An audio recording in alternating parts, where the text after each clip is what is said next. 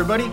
Welcome to episode 19 of the MTG Grindcast, the spikiest podcast in all of Central North Carolina, with a special focus on the SCG Tour. We are your hosts. I'm Chris Casterapple, and with me, fresh off of, I don't know if it's a third of a top eight, but uh, here's Collins Mullen. Hey, Collins. Hey, how's it going? good, good. How are you? Yeah, so I uh, I just got off. Uh, I got back from SCG Baltimore, the team event. I teamed with Todd Stevens and Jody Keith, and uh, we we were able to sneak into the the top eight at the end there. Uh, it was definitely a roller coaster ride. Yeah, yeah. You Uh, kind of got a lot of fun for sure. written off a little bit, like right before the last round. It seemed like you guys weren't going to make it in at X4. Yeah, so we we picked up our fourth loss in round I think 13 even. So after we picked up that loss, we were pretty sure that that was kind of it. That was our tournament. But we won the last two and uh, were able to sneak in.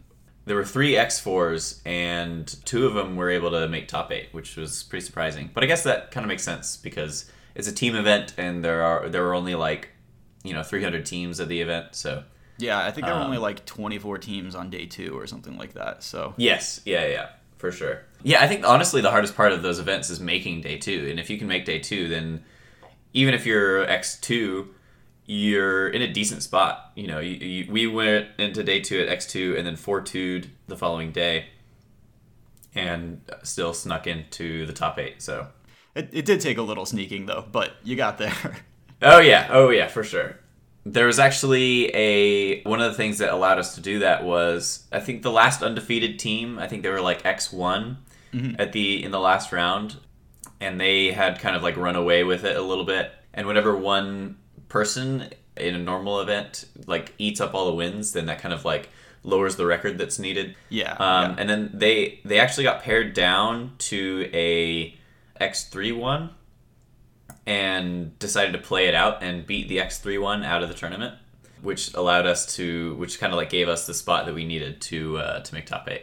Yeah. Were they dream crushing intentionally? Were they like doing that for anybody in particular, or what was the deal with that? Yeah, so a friend of mine, Zach Kiihne, was on that team, oh, Okay. and I was looking at the standings, and I kind of like mentioned it to him. I was like, "Hey, if you beat them, I'm pretty sure that that locks up another X4 slot, and we're X4." And so we didn't. I didn't like like specifically request that he did that, but he kind of like you know understood and was like, "All right, I think that I, we're willing to play because it's so important to additionally be on the play." And I think that if they like took a draw or something, they were then it was like down to breakers on whether or not they were first or second seed. Um, I'm not entirely sure. Like I, I never looked at the standings. This is just me uh, like talking to these guys. So they they felt that being on the play in the top eight was immensely important, and they're right because if your team is on the play, all three of your matches get to be on the play in Yeah. in the top eight Yeah, which that's is insane. It, that just kind of like snowballs into if one match is on the play, sure, one person has an advantage, but it's not like it's like a huge advantage. But if all three of your matches have that advantage, it's it's it's pretty big. So they really wanted to lock in being on the play, so they decided to play it out and uh, crush this open a slot. yeah, especially a big deal because one of the matches is modern and one of the matches is legacy. So huge. Yeah. Right, right. It's funny you mentioned that though, because I, honestly, out of all the formats right now, I think that the most important to be on the play in some in a lot of matchups is actually standard because there's so many red versus Temur matchups. In that matchup in particular, it, the play is so important because whoever's on the play in that matchup is the beatdown. Which sounds a little funny because you know mono red is like the mono red aggressive deck, but if Temur's on the play and they have an aggressive curve with a Longtusk Cub, then they are actually now on the beatdown, and the red player has to kind of like find a way to you know turn turn it around a little bit with like a Hazoret or something. But yeah, that it just kind of goes to show how important being on the play was. Um, so Yeah, yeah, definitely true. but it worked out for us. So yeah, Yes, definitely. Some of these mid-range mirrors and standard though, like like a, a cub can run away with the game, but sometimes they're just sort of creatures bashing into each other and a little bit less important. You know, who's getting the first guys in play. Right, right. Yeah, it, like all the two drops are so snowbally. Uh, like even in like the tune mirrors, that Yeah, that's true. you know, uh, allowing yourself to be on the beatdown is such a huge advantage. I think that is pretty important. Yeah, yeah, definitely. And then take that spread over three three different matches, and that's a huge advantage. Right. But yeah, uh, overall, I teaming with Todd and Jody was a trip. It was a lot of fun. Yeah. Um, and it was kind of like the first time I was hanging out. Like you know, I I'd known these guys from the like just kind of playing on the circuit. You know, Todd goes to all the tournaments. I go to all the tournaments. Jody's more of a legacy guy, but he'll definitely like be around and stuff. Mm-hmm. And so it was, it was kind of like the first time I was able to like hang out with them, kind of like outside of the context of the tournament room or whatever. Yeah. They're a blast. It was a lot of fun. Jody Jody is hilarious, and he's uh, he's he's definitely got his like character going on. Yes. Um, he he does a he streams, and part of his stream is uh, everybody's part of the Goon Squad. So we were we were the Goon Squad, and we had our Goon Squad tokens, and we were definitely able to get get in the feel of things there for sure. Yeah, Jody is definitely kind of larger than life with his gold chain and his like, play, playing lands bit Yeah. better than anybody else and that sort of Yeah. thing. Oh, he is a monster with lands. He just kind of gets it more than anybody else. He's been playing lands apparently since 2012. uh, like back when it like f- first became a deck and was like still blue and played like 49 lands or something ridiculous. And he's just been loving that deck ever since and is pretty easily one of the best lands players out there, I think, right now. Yeah, I think it's pretty much like him and Jarvis, and then you know everybody else is like trying to keep up. Yeah, I mean there are a few there are a few players I think in the conversation. I think that you can't ignore Daryl Ayers or David Long. Sure. Those are also both excellent lands players. But yeah, uh, the the kind of the four of them take the cake a little bit. Jody told me he hadn't lost a lands mirror since 2012 in paper, which is just a ridiculous stat. that doesn't make Um, any sense at all. yeah, and uh, until I guess this previous weekend, where in in the top eight, uh, Yeah. he lost to King. But still, what a what a crazy run. Too bad though. The the time to pick up your first loss in the mirror is not. Unfortunately, shouldn't be in the quarterfinals, but it happens. Yeah, yeah. I mean, you know, uh, King is also an excellent lands player, so yeah, Makes yeah, he played very Um, well. Those were fun games to watch. Uh, yeah, yeah. When as when we got surgical, we were like, "Oh no, this is probably over." And then we were able to like kind of like put ourselves back in a decent position. And then Jody made an insane play of gambling for a bog to kind of like put things back at parity, except for we had our crucible.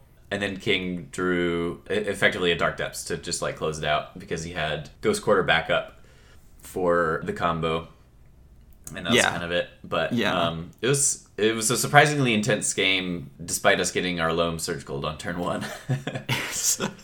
and one other game that match, like he was super patient with the surgical because uh, I think Jody had like two cycling lands, so he waited until one of the cycling lands was in the graveyard, and then caught the loam with one exile effect, and then in response to the cycle, like ha- like he he had had the exile effect before, and I think there were opportunities when maybe he could have gotten it, but he waited until it was really a sure thing and doubled up on on surgicals to get the loams. So mm-hmm. definitely some like really really complicated. And you like being patient in this matchup means like waiting four or five turns to do something. So it really tests your Yeah, knowledge yeah. of the matchup. It was really cool to watch. yeah, the lands mirror is it's just as grindy as it gets. Like the games go so long, you rarely are able to blitz somebody out. It just doesn't happen in that matchup. Just because everybody's got four ghost quarters, four wastelands. Trying to combo with dark depths is just kind of impossible. yeah, I think you you like bored most of them out, right? Like like it's just not even Yeah, that good he said. So one interesting kind of thing that happened in the tournament was, yeah, he he says he always boards down to one because you want one to be able to like if you if you're running away with the game or if the opportunity presents itself with a um, crop rotation, then you want to be able to go for it. But he said that he knew that Jarvis and Daryl had actually cut Karakas from their 75. So he kept in two in those matchups because you're just much, much more likely to be able to. If you get a 2020 on the table, they have no way of answering it without the mm-hmm. Karakas. So he kept in two in those matchups and blitzed out Jarvis in a game two that was pretty hilarious to see. he just kind of like put himself in a position where he just slams the 2020 and says go and he, he like at that point he didn't know that jarvis had cut the Karakas so he like he was like all right the only he's too far behind so the only way that he could win was like putting the 2020 on the table and hoping that jarvis didn't have it so he, he put the 2020 on the table and passed the turn and jarvis crop rotates looks through his library and gets a Maze of Ith, and we were like, "Oh, geez, this game is over." because eventually we were able to find a pithing needle and pithing needle the uh, yeah. the maze to to get the twenty damage in. But yeah, definitely definitely a lot of crazy stuff happening with the with the lands deck. And that's the other cool thing. Just just one thing that you said when you you know we were like this game was over. Like it's really a team experience. Whoever's the last person to to finish their match and your teammates are both there. Like not that you really are needing to advise Jody Keith on many of his lands plays. But being able Right, to do yeah. it as a group and like experience that uh, that like fail to find a Karakas, this hope Yeah. this Maze of Ith is good enough like together like then you all know that you won that match like that's a really cool moment Oh yeah, for sure. We definitely had a lot of game threes, I guess match threes that we were contingent on.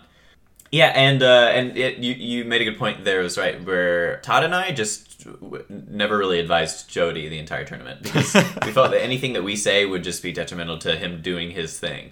Jody was definitely kind of on his own, but he knows that deck better than anybody else. So I was definitely comfortable kind of letting him call the shots there. And kind of like in the same context, like Jody couldn't really ever help me out in standard because Jody's just not in touch with standard as much.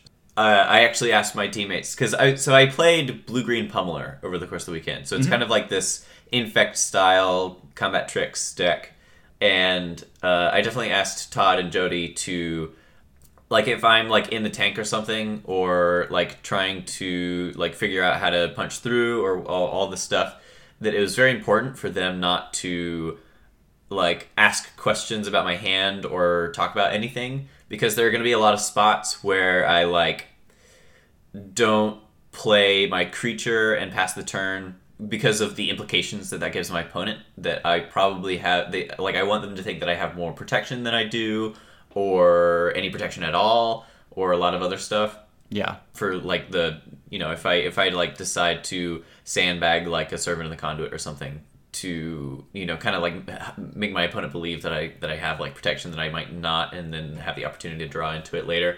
So and if like my teammates are being like why didn't you just play that last turn then that that can like throw off everything to my opponent. Mm-hmm.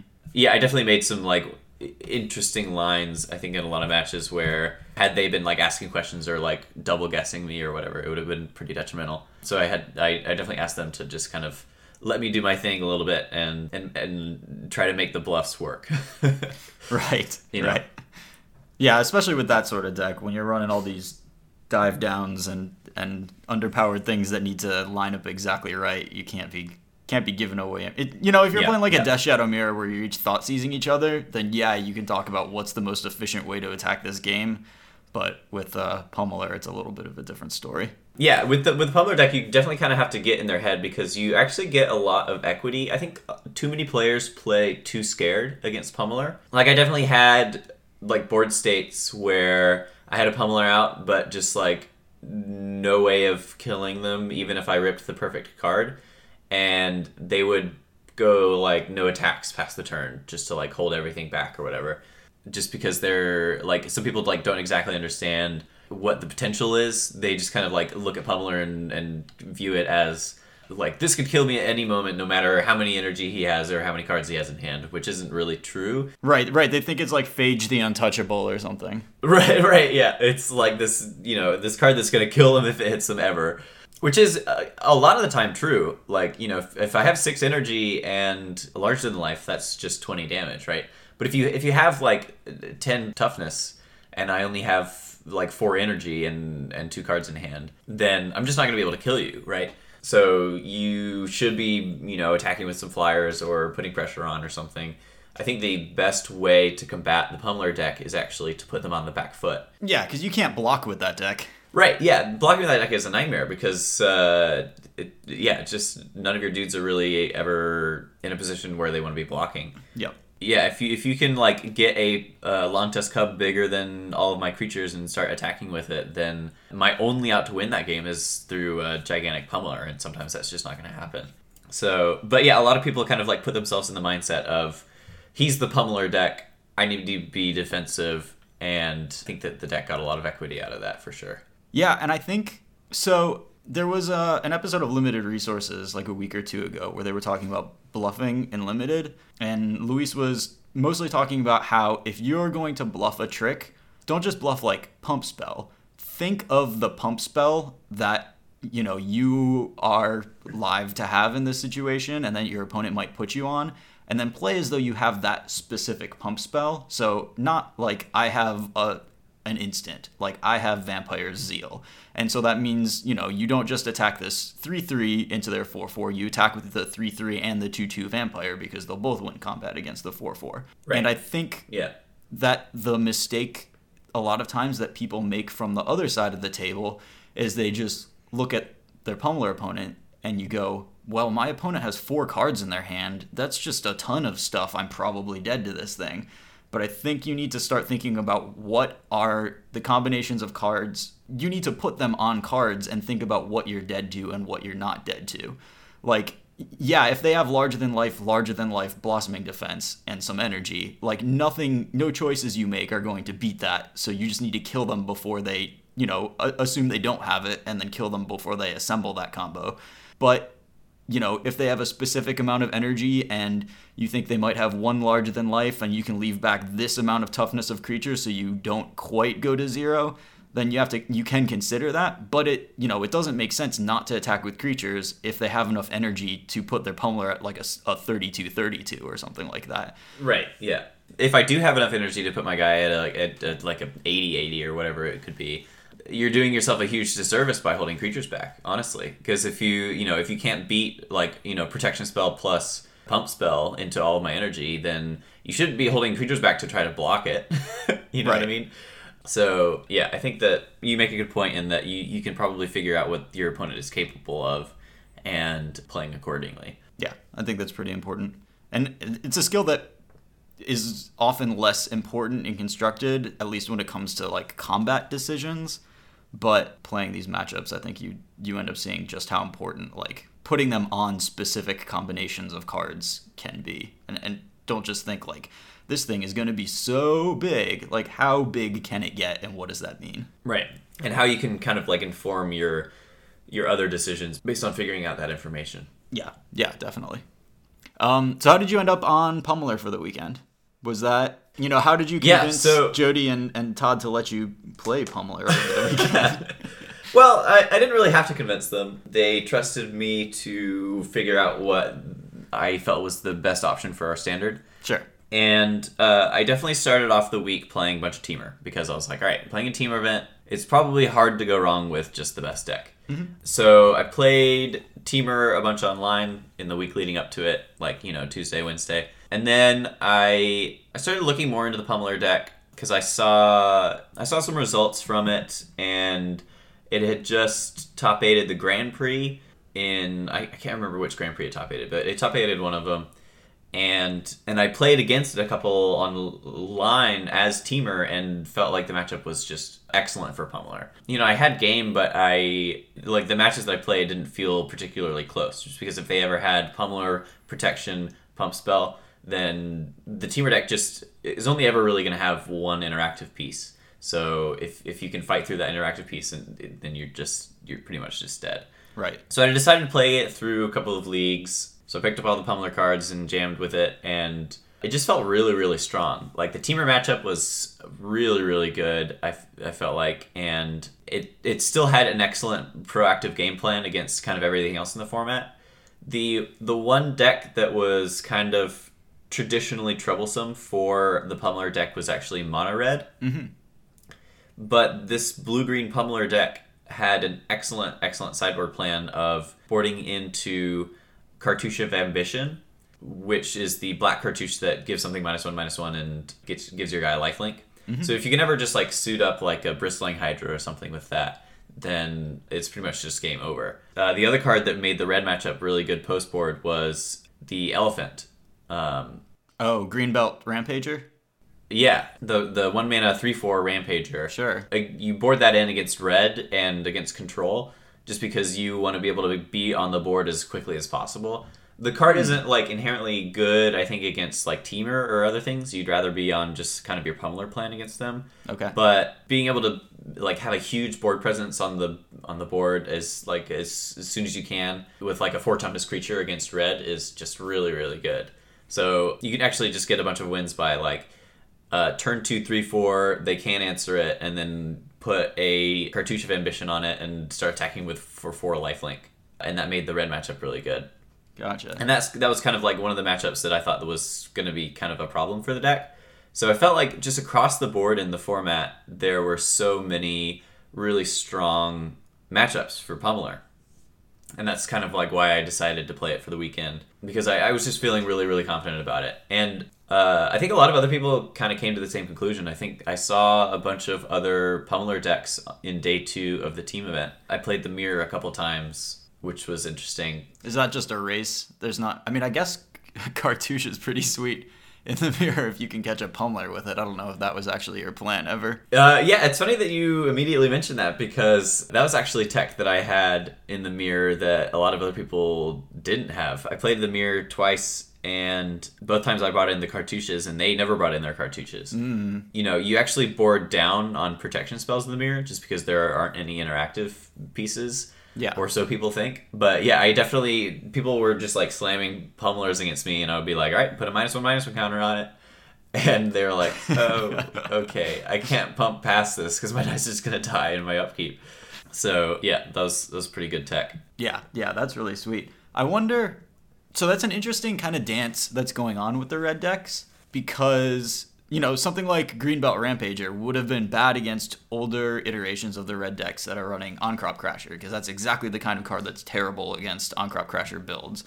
But they sort of replaced that with Rampaging Ferocidons, which would make the cartouches bad, but they may be boarding out of their Ferocidons since it's not particularly great against like your main deck. Is that what you have kind of seen people board against you, or or what's going on there to make the cartouches good? I wouldn't be surprised to see people boarding out the Ferocidons, but I think that you should probably keep them in just because yeah. it works really well against the lifelink from Cartouche of Ambition.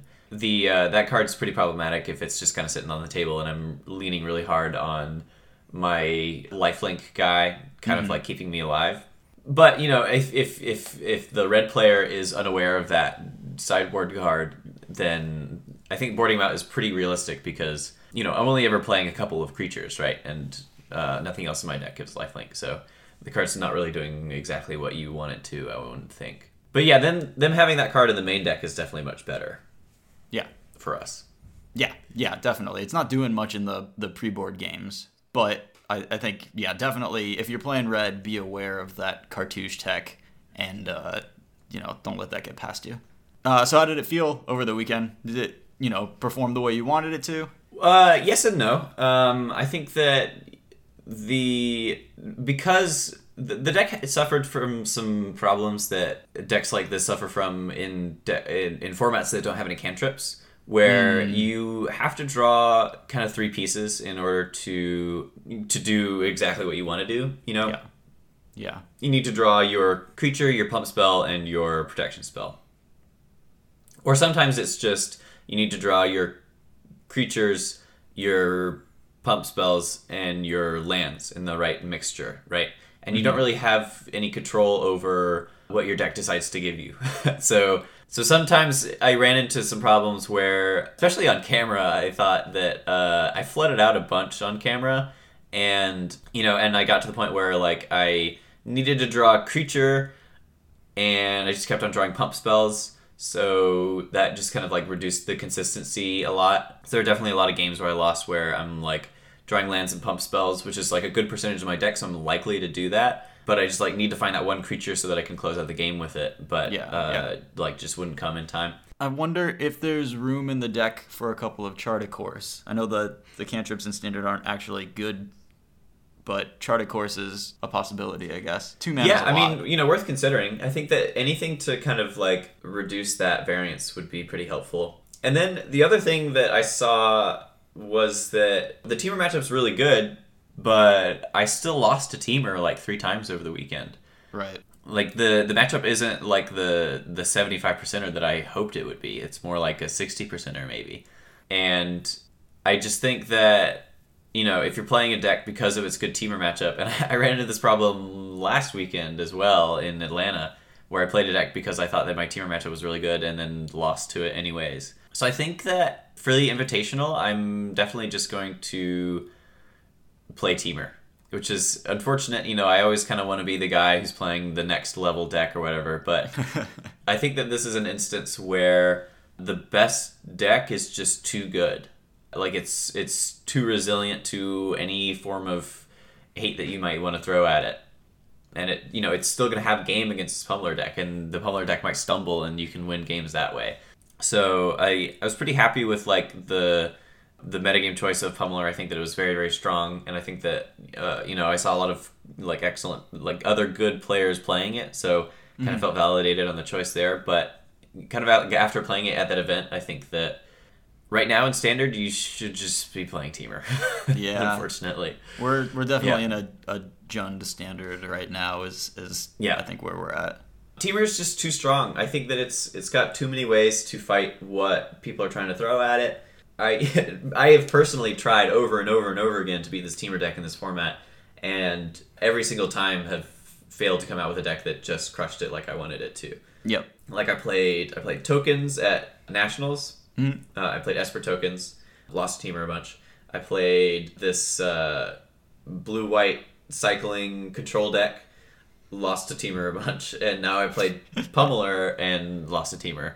So I think that come invitational time, I I think that's probably just kind of like, all right, you know, I gave it the best shot I could, and it's time to just sit back and and play play what the best deck is. Yeah, yeah, the deck is just so adaptable. We've definitely multiple times run into just this. You know, it's possible to build a deck that's relatively strongly favored game one but because there's so many sideboard options for the deck, either their negate plan is good enough to make the matchup a positive one, or once your deck becomes known, like in the case of the tokens deck, and people are just running a couple of, you know, a sideboard plan that works against it, then all of a sudden your deck is no longer favored against Temur anymore. So, right, yep, right, it's trouble. So yeah, that's kind of where I'm at with standard at the moment. I'm going to be working with Dylan and the rest of the team on kind of like figuring out a good Temur list for the invitational, and I think we're just gonna rock that. Yep. Are you feeling four color or for glory bringers? What are, where are we uh, right now?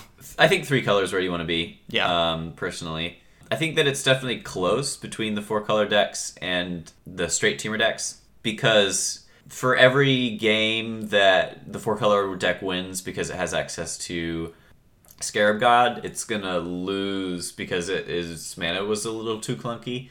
Um, so I think that it's actually kind of a wash. And, and I think I, I, this may I, I may be making this up, but what it kind of seems to me is it's like a psychological thing because you remember the games you won to Scarab God or you won because of yeah. Scarab God because you yeah. crushed them with it. You don't remember the games that you were relying on your Aether Hub to make two colors of your mana for a little bit too long so you couldn't pump out enough thopters and your opponent killed you with a glory bringer like that's not right, memorable right. that just feels like a regular game so I, I, I think you know vraska's real good but i think at the end of the day it's it's it balances out and you really would rather only be three colors against the more aggressive decks in the format so yeah, I mean, I think that having access to Vraska was very important when a lot of people were playing these token stacks. Mm-hmm. But people have kind of given up on that, and I think that that's a good enough reason to go back to the Temur deck because, like, the idea behind the four color deck is that it has a more powerful late game. But the the straight Temur deck post board, its late game is just as powerful as anybody else's. Uh, I think that you, you like you're not giving the confiscation coups or the viziers or the like the boats in some of these decks enough credit. I think that you know those you can still play very very powerful five drops to have that late game. Yeah, yeah, definitely. The The difference between a glory bringer and a scarab god is not that vast, and the glory bringer comes online much more quickly than the scarab god comes online. Yeah, I think that's kind of where I'm at. As like the the three color, I, I'm fairly confident is where I'm going to end up I don't really want to mess around with getting too fancy with it. Although, to be clear, I'm I'm gonna try to get pretty fancy with it in terms of the the mirror match sideboard text, but yeah, we'll yeah. see where it goes. I know Yeah. everybody's kind of on like two Rivers Rebuke now, or at least one Rivers Rebuke, and then going up on Vizier's a little bit. Chandra's defeat is good, but I wonder what else is out there as a, a possibility for for that mirror match. I, I think a lot has been explored so far, but there's got to be something out there, right?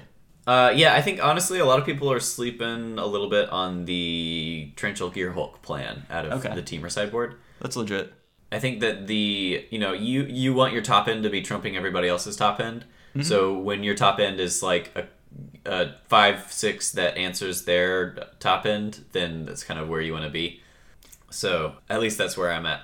Yeah, and that's real nice because that gets that lets you draw one Chandra's defeat, and then you know drawing. Sometimes the second one is dead. Sometimes it's the best card you could possibly draw. But if your second Chandra's defeat was actually a torrential Gearhulk, then that gives you the option of Chandra's mm-hmm. defeating or whatever else you've got in your graveyard. So that's pretty cool. Sure.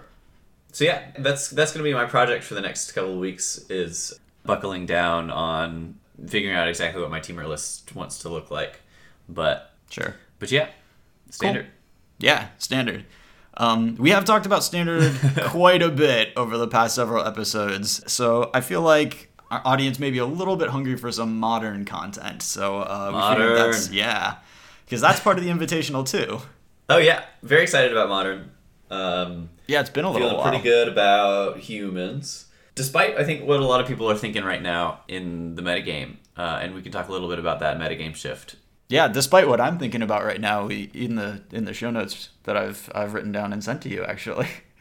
Indeed, yeah. The uh, yeah, a lot of people are talking about how Jeskai Control has kind of risen up to to take that kind of like first slot on MTG Goldfish metagame. yeah, geez, it is number one now, huh? That's that's incredible. Yeah, yeah, Jeskai is number one. I think there are a lot of reasons for that, and I think pretty much all those reasons come from this five color humans deck becoming more popular. Five color humans came into the format when Giftstorm and Eldrazi Tron were two decks that were kind of dominating everything, mm-hmm. and the Jeskai deck existed, but had a rough time against Eldrazi Tron in particular, I think, and had like a decent matchup against Storm. It wasn't insane, but it wasn't it wasn't bad either. You had a lot of game against them. So the five color humans deck came in and started beating up specifically on Giftstorm and Eldrazi Tron and actually pushed Eldrazi Tron like way down in the metagame. So not only did five color humans itself kind of pop into the metagame and give Jeskai a excellent matchup because mm-hmm. Jeskai beats up on humans pretty well, but humans also did the job of pushing out Jeskai's bad matchup. So I think that really, really opened up the door for a lot of Jeskai decks to have success recently in, in modern. Yeah, and we've seen a lot of different iterations of these Jeskai decks. Like some of them are closer to that, you know, John Rossum's style with Geists and Spellquellers. But especially in the Open this weekend, uh, two of the Jeskai decks in the top eight were much, much more controlling. They were not tempo decks. They were legitimate modern control decks, going as far as playing like Torrential Gearhulk. The, the ones that are playing Torrential Gearhulk, I think, are, are pretty awesome.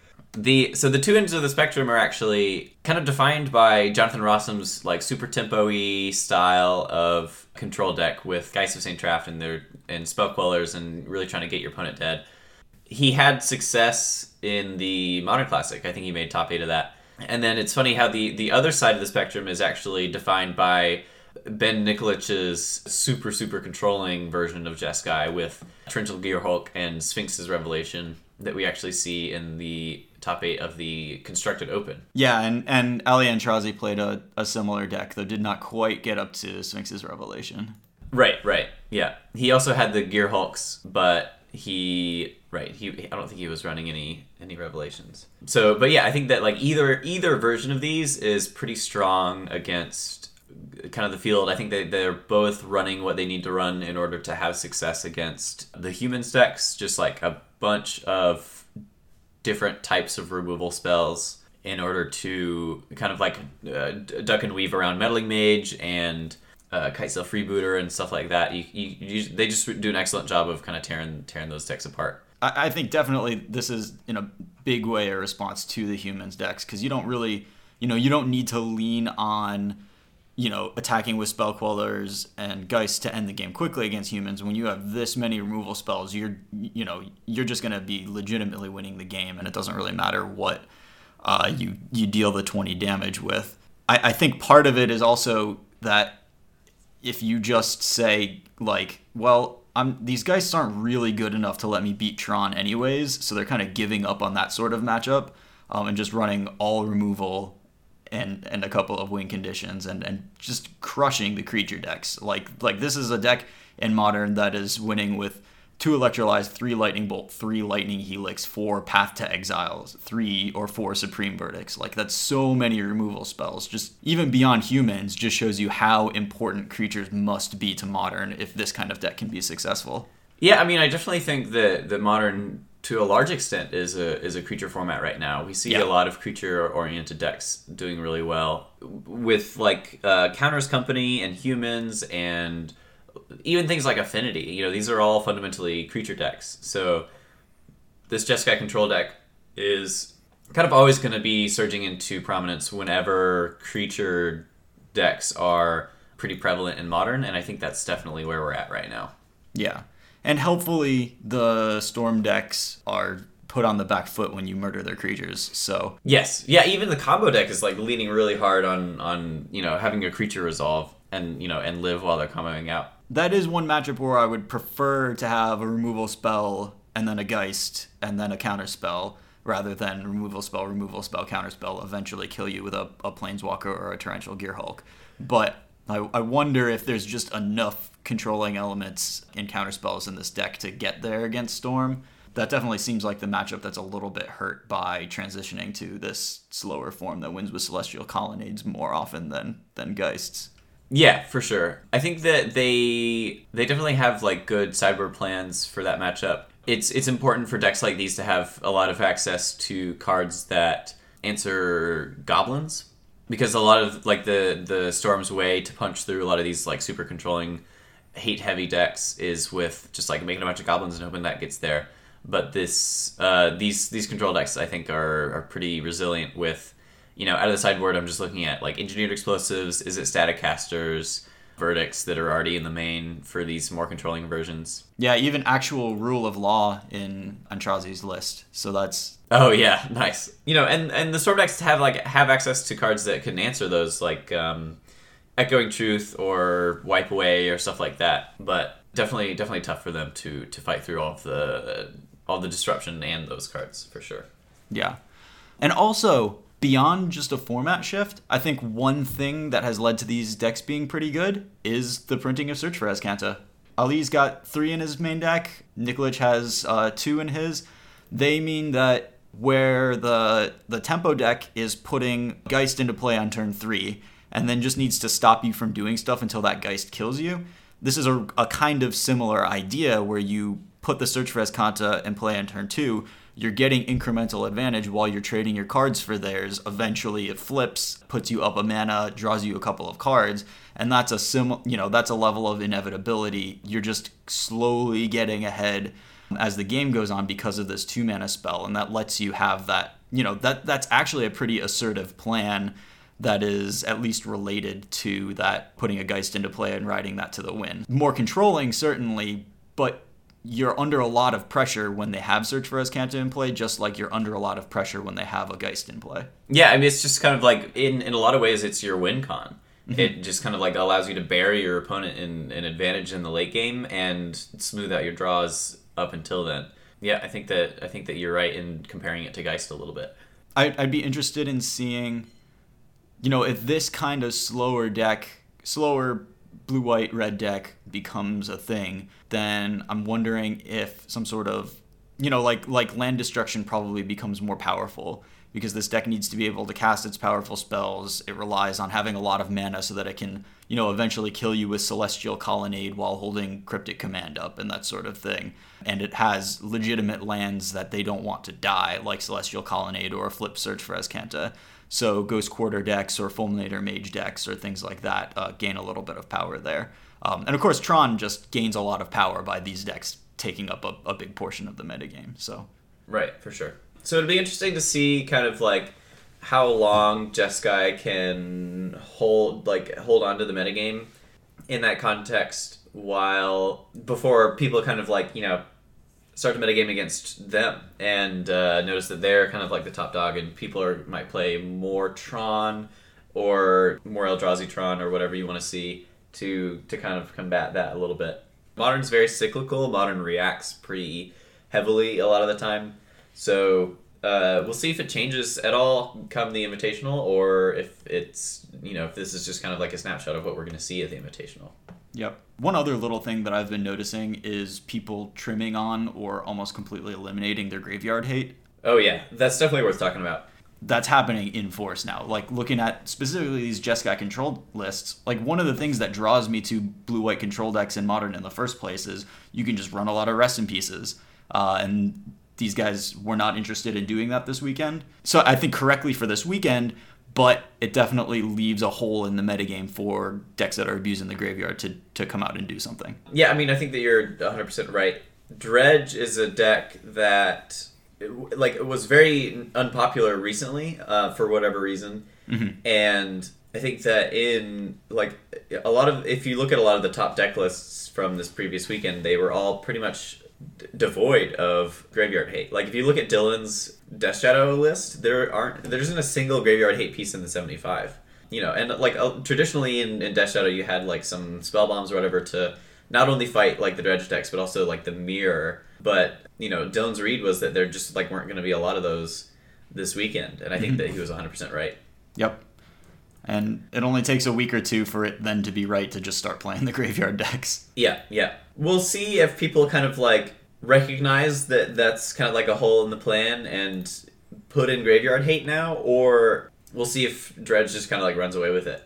Dredge is definitely on my radar a little bit for the Invitational. Mhm. I think that humans definitely has a big target on its back, and as much as I think that that is insane, I think that you know it's definitely not beyond me to shift gears and just take advantage of people not running any graveyard hate and just and just kind of crushing it with dredge because the dredge versus Jeskai control matchup is hilarious and uh, it's just does never really ends well for for the control deck. right. You're spending zero cards as they are like frantically trying to supreme verdict every single turn. Yeah, yeah, yeah, yeah. I mean, you can only path so many things before the rest of them run you over by attacking every turn. Right. Oh, sometimes they get really gross detention spheres, but I think these these Jeskai style lists uh, don't run that card because they have better removal available to them, so you don't need to worry about that as much. Yeah. So yeah, definitely something that I'm going to be considering, and I'm going to be keeping an eye on how much graveyard hate continues to show up in the winning deck lists in modern for the next two weeks, just kind of through like five O's or uh, whatever events happen to be in the next couple of weeks. So yeah, I'm I'm hoping to be able to just you know run back humans just because it's the deck is so good. But you know, if, if the trend of Jeskai continues to do that, I think that you know I have a lot of experience with dredge decks. Um, I'm definitely not afraid to, to, to crack that one out. Yeah. Yeah, both of these decks have have served you pretty well in the past, so hopefully one or the yeah. other will be a, Yeah, I mean, a you good know, choice. the the invitational that I top aided, I played dredge in modern. So Yeah. yeah, could be fun to could be fun to do that again for sure. Yeah, it, it's kind of crazy the way the metagame is now. Like five, uh, and and not that the goldfish metagame is 100% representative of what people are actually playing, but Yeah. you know the emergence of five color humans. Now that's the number three deck. The two decks in front of it are Gift Storm, which was the most popular deck, and humans totally preys on, and Jeskai, which has emerged to prey on five color humans as a big part of its metagame shift. So that, you know, there's this the top three decks are just this huge rock, paper, scissors sort of thing. Um, I guess Jeskai is, is decent against Storm, but but that relationship is just kind of funny to have seen emerge. But yeah, I think you may be best served by going a little bit outside of that and figuring out, you know, a way to have decent percentage against all of these decks. Yeah, and uh, you know, while while that's true, I think it's also very important to note that it's still modern. Right, So right. Metagaming in modern is pretty difficult, just because, and and often incorrect, honestly, because you know, although we see a kind of like surge of Jeskai recently, it's still only seven percent of the metagame. Yes. And yeah, that's true. Uh, So you know we're talking about like Jeskai number one deck or whatever, but this isn't standard where number one deck is forty percent of the metagame. We're talking about modern, which is seven percent of the metagame. So if you're, and this is partly why I'm fairly confident that I'm just going to run humans again, is because you know sure Jeskai's numbers are higher than normal, but higher than normal in modern still is you might play against it once or twice a tournament. Yep, that's true. I was talking to Dylan, and he was like, "Yeah, I played against uh, eight different modern decks on um, on day one of the of the tournament." And I was Yep. like, "Yeah, I mean, you know, it's modern." So while paying attention to these things, I think that the the more important thing to recognize when you are trying to metagame modern mm-hmm. is doing something like identifying when dredge is good Yeah. because that's something that's going to be true no matter what deck you play against. The like the lack of graveyard hate is something that is like something that like a phenomenon that happens over the course of all players, no matter what deck they're playing, they can look at a metagame and say there isn't any dredge. I won't have any uh, sideboard hate. So those are like real percentages. Yeah. If everybody is shaving a rest in peace or cutting them entirely, and everybody's doing some of that to their deck, then yeah, that's the kind of metagaming that that you can really do. That Yeah. will have an effect on every match that you play for sure. I, I agree completely. Yes, and that's so that's part of why I'm just like I'm not really afraid to play humans at the Invitational. You know, if if I if I think that Dredge is just going to be so excellent that weekend, then I'm I'm, I'm going to play it. But even if Jeskai continues to be the number one deck, I'm I'm not really that afraid to run humans in that field because you know, sure I'll play Jeskai once, but it's still modern. I'm going to play against a, a bunch of other stuff that I think humans is is excellent against. So Yep. um, And the other kind of deck that tends to be my go-to, like like like the two things that I check for people are shaving are are they shaving their graveyard hate and then are they shaving their artifact hate in their sideboards. Um, and those right, yeah, th- those are two huge guides to uh, play Dredge this weekend or play Affinity this weekend. Um, and I think Yeah. there is some level of shaving going on. And even though Jeskai is not a great matchup for Affinity because Electrolyze is the most brutal thing in the world, uh, Affinity might also be a pretty decent choice for this weekend. The caveat to that is that this is modern, and by that uh, I, I'm not talking about like oh each deck is a small percentage of the meta. I'm talking about like card ownership and experience with decks, and the people who have been playing Affinity for you know the entirety of modern are much much better with Affinity than most people who just pick it up because Affinity is extraordinarily difficult to play. So that's a tough deck to recommend. Like this is a good deck for this weekend. Why don't you try picking it up? Uh, I don't know if I could recommend that to anybody. Yeah, and honestly, the same is true for I think pretty much every deck in modern. Experience with the deck is is probably the number one deciding factor of, of what you should play. I think in modern. yeah. Like so, if yeah, I think that you you made a good point in that if you have experience with Affinity but are playing something else right now, it might be worth considering Affinity again. Or if you have experience with Dredge but you're playing something else right now, then it's probably a good spot to be playing Dredge. But if you if you don't have any experience with either of those two decks, mm-hmm. I think that kind of like dropping what you know and picking one of those up because you think it might be good this particular weekend is is just going to do yourself a huge disservice in the long term. I think play what you know is is just kind of the the number one thing in modern whenever you're playing in any tournament. And I wonder if that means, you know, I, I want to, I'm trying to figure out what is kind of the best way to philosophically approach some of these formats, not just from a tournament by tournament basis, but as sort of a longer term approach. So I'm wondering if that means that it would be profitable and fruitful to sort of pick a couple of decks that are consistently powerful and at like diametrically opposed ends of the spectrum so that whatever you identify as good that weekend like one of your three decks is likely to be good just because that experience is so important. Like you know i'm just trying to think if you know what's what's the best way to be a good modern player and i'm wondering if this is one of those ways. Yeah, I mean, you know, if uh, if if you're approaching it like that, I think that say say you're a modern player and you wanted to just start out now and you you wanted to approach it with that knowledge of I want to have three decks that I can play very very well. You know, which three should they be? And honestly, I think that like you know, if you see some rock paper scissors dynamics in modern, then you know playing those three decks would be probably a good choice. So mm-hmm. say let's say you wanted to play like those three options could be like Jeskai Control, five color humans, Eldrazi Tron, Mhm. right? Because those are kind of like the three rock paper scissors pieces in modern right now, and they all kind of like prey on particular things happening in in the format. Like you know, Tron preys on control decks, and control decks prey on the creature decks, and then humans preys on combo decks and stuff like that. So they all kind of like have their shapes of modern where they fit in well. Mm-hmm. Yep. So I think, I think that that would be an interesting point, but probably very very difficult to to kind of pull off, I guess. Right, and especially if we're approaching it from like I'm gonna start playing modern, it's really difficult. Yeah, I'm gonna if- buy yeah. three nine hundred dollar decks right now. That's Yeah, if if you the listener is is just starting to play modern, then you know probably not worth thinking about things in that in that depth. You probably just want to develop an understanding of the format before anything else. but it, it is still like a matter of investing resources. Like I've played quite a bit of modern, but there are a lot of weekends where the decks that I am able to put together or the decks that I'm able to play competently, there isn't one that I can pick from that I think, okay, I can play this deck well and I, I think it's a good choice for this weekend. So I think that going forward, I may want to try to set myself up in such a way that one of the decks that I'm competent with is likely to be a deck that I'm like, yeah, yeah, this is the right one to play this weekend. So, or a right, right. one to play this weekend.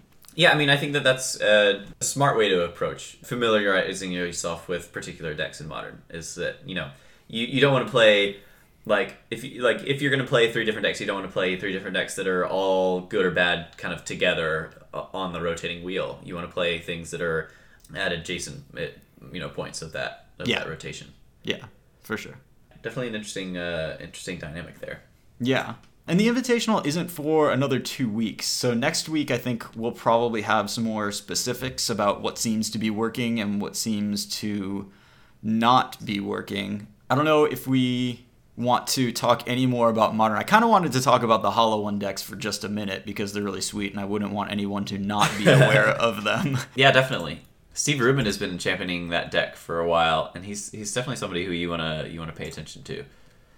Yeah, and these are just pretty much what you would guess. Lots of faithless looting and faithless looting analogs, hollow ones, street wraiths. I, I think the recent iteration has been to move away from Vengevines and just play straight black red. So with the Flameblade Adept from Amonkhet, the the one two menace that gets plus one plus zero when you discard a card, um, even goes so far as to play like Burning Inquiry, which gives your Flameblade Adepts plus three plus oh, zero because each because di- each player draws and discards three cards at random. So it can have some crazy starts with hollow ones and stuff. And one of the things that I've really liked about it is you can board into surprisingly powerful removal. Like playing humans, I played against it a couple of times, and sometimes they just put a hollow one out on turn one. Turn two, they lightning axe, discarding fiery temper, and, and kill two of your guys, and then they just beat you up. Against Eldrazi Tron, Yeah. they have access to Big Game Hunter, which is incredibly powerful because they're actually getting the, the madness off of it too. Like sometime at, at some point, people were sideboarding that card without being able to madness it.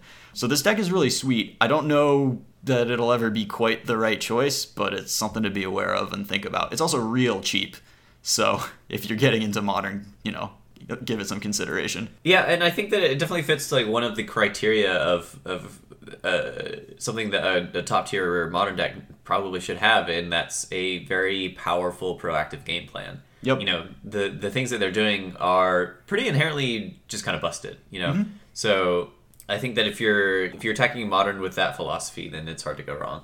Yeah, yeah, definitely. So it's probably enough about modern for this week, and we'll just be as specific as we can next week once we've put in some real hands-on work on the format. But Yeah. we've got a couple of Rivals of Ixalan spoilers now. Not a lot, but I think Enough to talk I think about. enough to sure. talk about. Yeah, yeah. Yeah, so the the first one that I saw was actually a spoiler of a reprint, which I was I thought was pretty cool to see, and that was Silvergill Adept. Yeah, yeah. And you know, I don't know how much implications that has for standard. It's pretty hard to have a tribal deck, I think, in standard.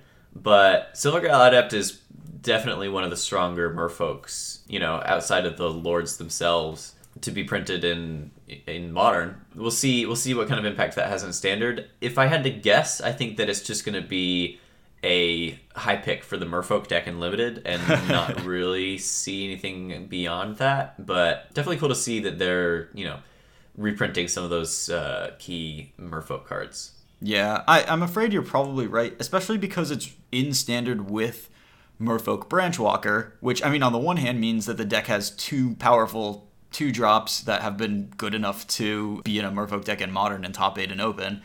A couple of opens in a row. But on the other hand, I think that means that if we're getting both of these in standard, they're not they're probably not printing any real lords that are super competitive. So you'll have to make do with like metallic mimic, and that may just not be good enough. Yeah, Adept is cool to see, and we'll see what comes out of it. But I am not crossing my fingers for this actually working in standard because it would. It, it feels like it would have been a mistake if they put it in there and then it ended up being really really good. You know? Right, right, for sure. Yeah, and then uh, and then kind of the next card was I'm not sure how to pronounce this one. Uh, Ghalta. Then I think I know which one you're talking about. Yeah, the giant, giant dinosaur. It, you know, just a casual 12-12 trample. You know, no big deal or anything. Right.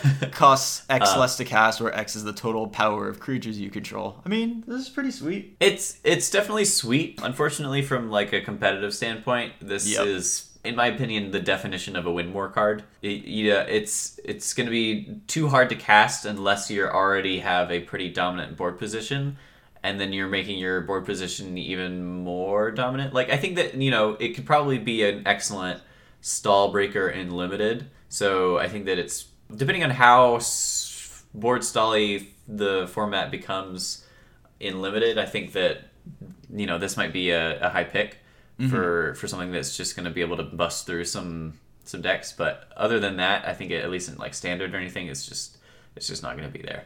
Yeah, it is a nice. It, it does have a nice magical Christmas land flavor with Regisaur Alpha. You know, if you make Regisaur Alpha and untap and they didn't remove any of your stuff, then that knocks seven mana off the cost of this thing and gives it haste.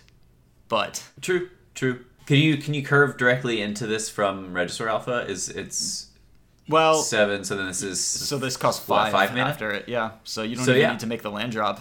But Um, so yeah, I mean, you know, if uh, but at the same point, you know, you've just resolved and untapped with the Regisaur Alpha, so Right. do you really So any dinosaur- big thing. right, any dinosaur you cast is insane here. So yeah, definitely in my mind, kind of like the definition of a win more card, but Yep. um, maybe maybe it's just going to be cheap enough, often enough that it's worth. I don't know. We'll see. So another possibly win more card, but really cool, is Storm the Vault. So this is two, a blue and a red for a legendary enchantment. This is one of the flip lands. Whenever one or more creatures you control deals combat damage to a player, you get a treasure.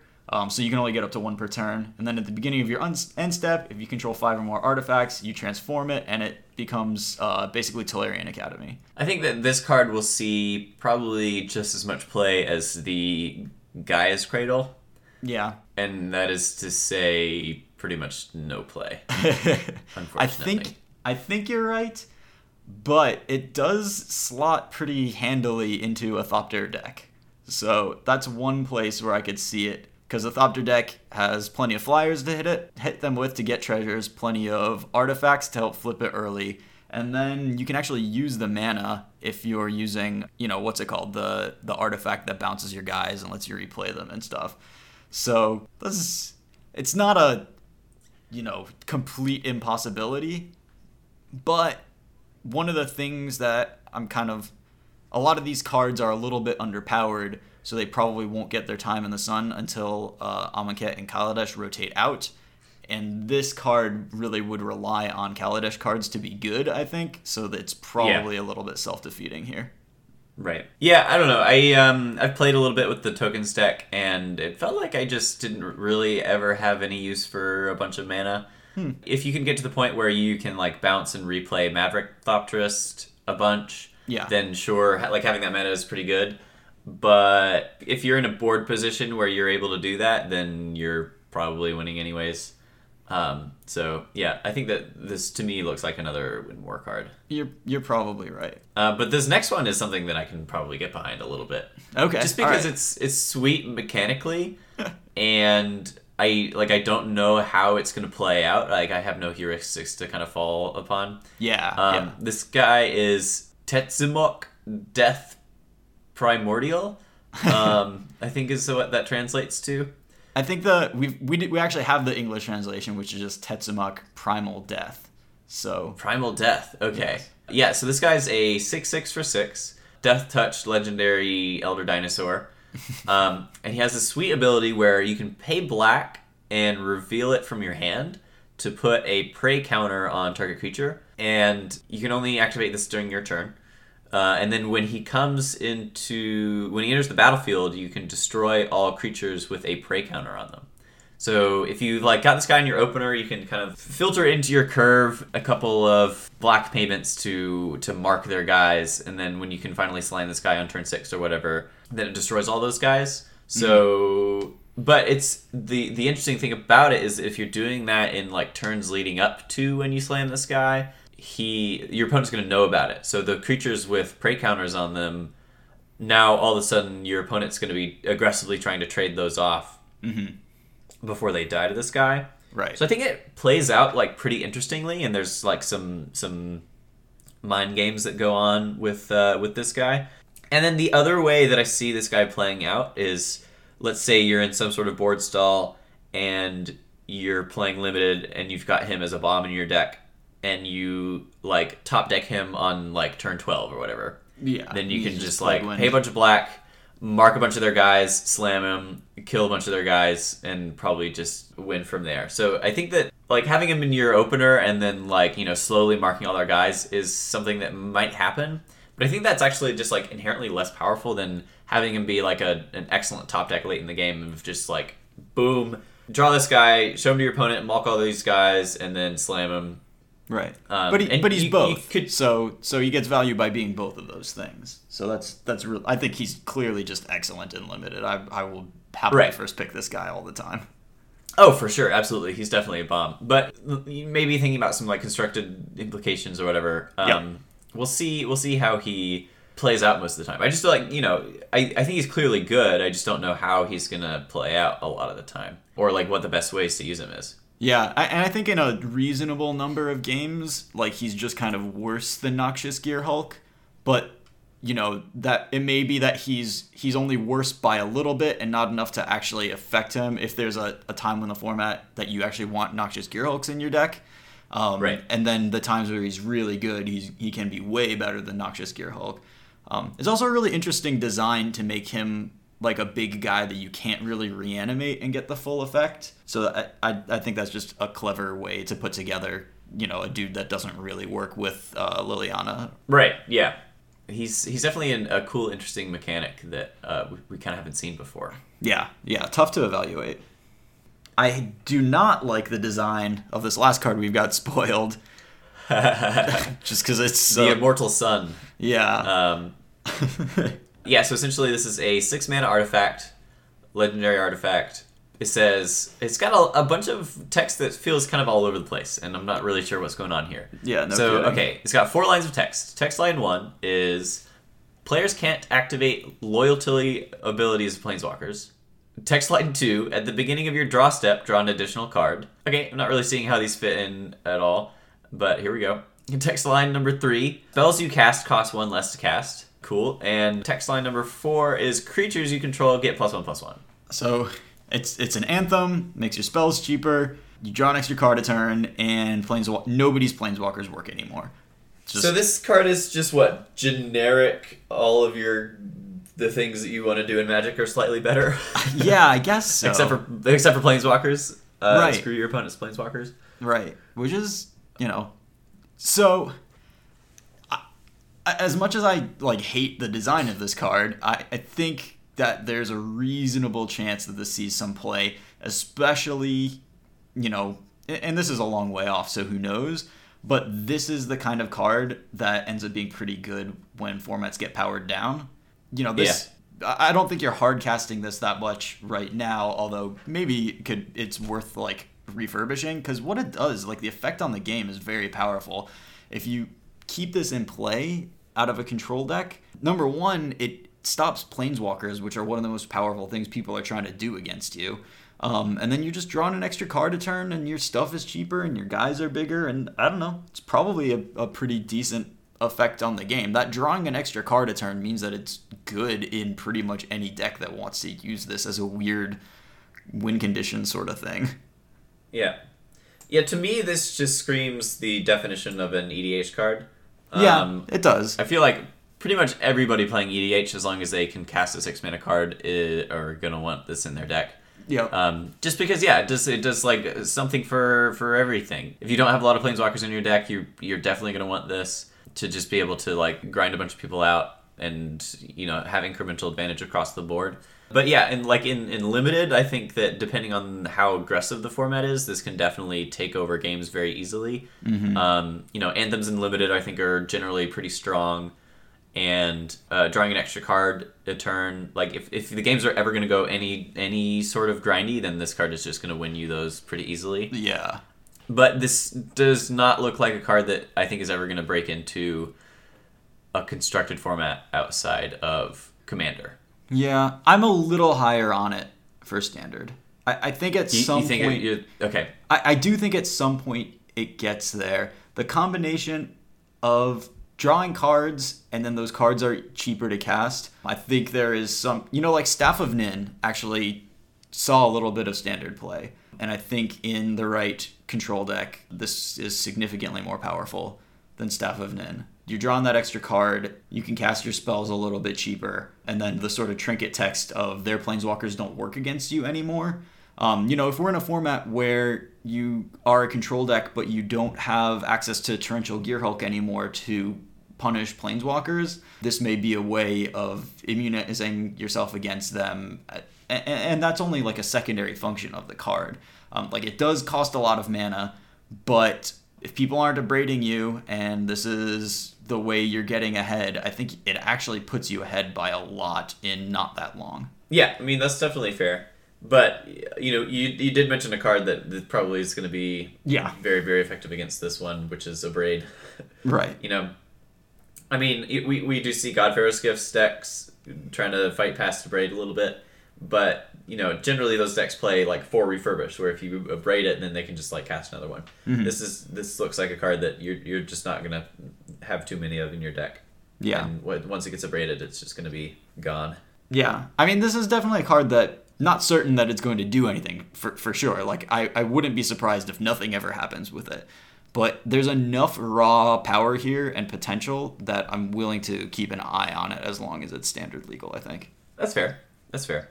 Yeah, and you never know like how often you want to have like one of these in your sideboard for whatever like super grindy matchup that you Oh, for sure. face. Like you know maybe one of these in the sideboard of a Temur deck is probably like you know decent or whatever. Yeah, Just because uh, that probably breaks the mirror pretty wide open if it if it lives.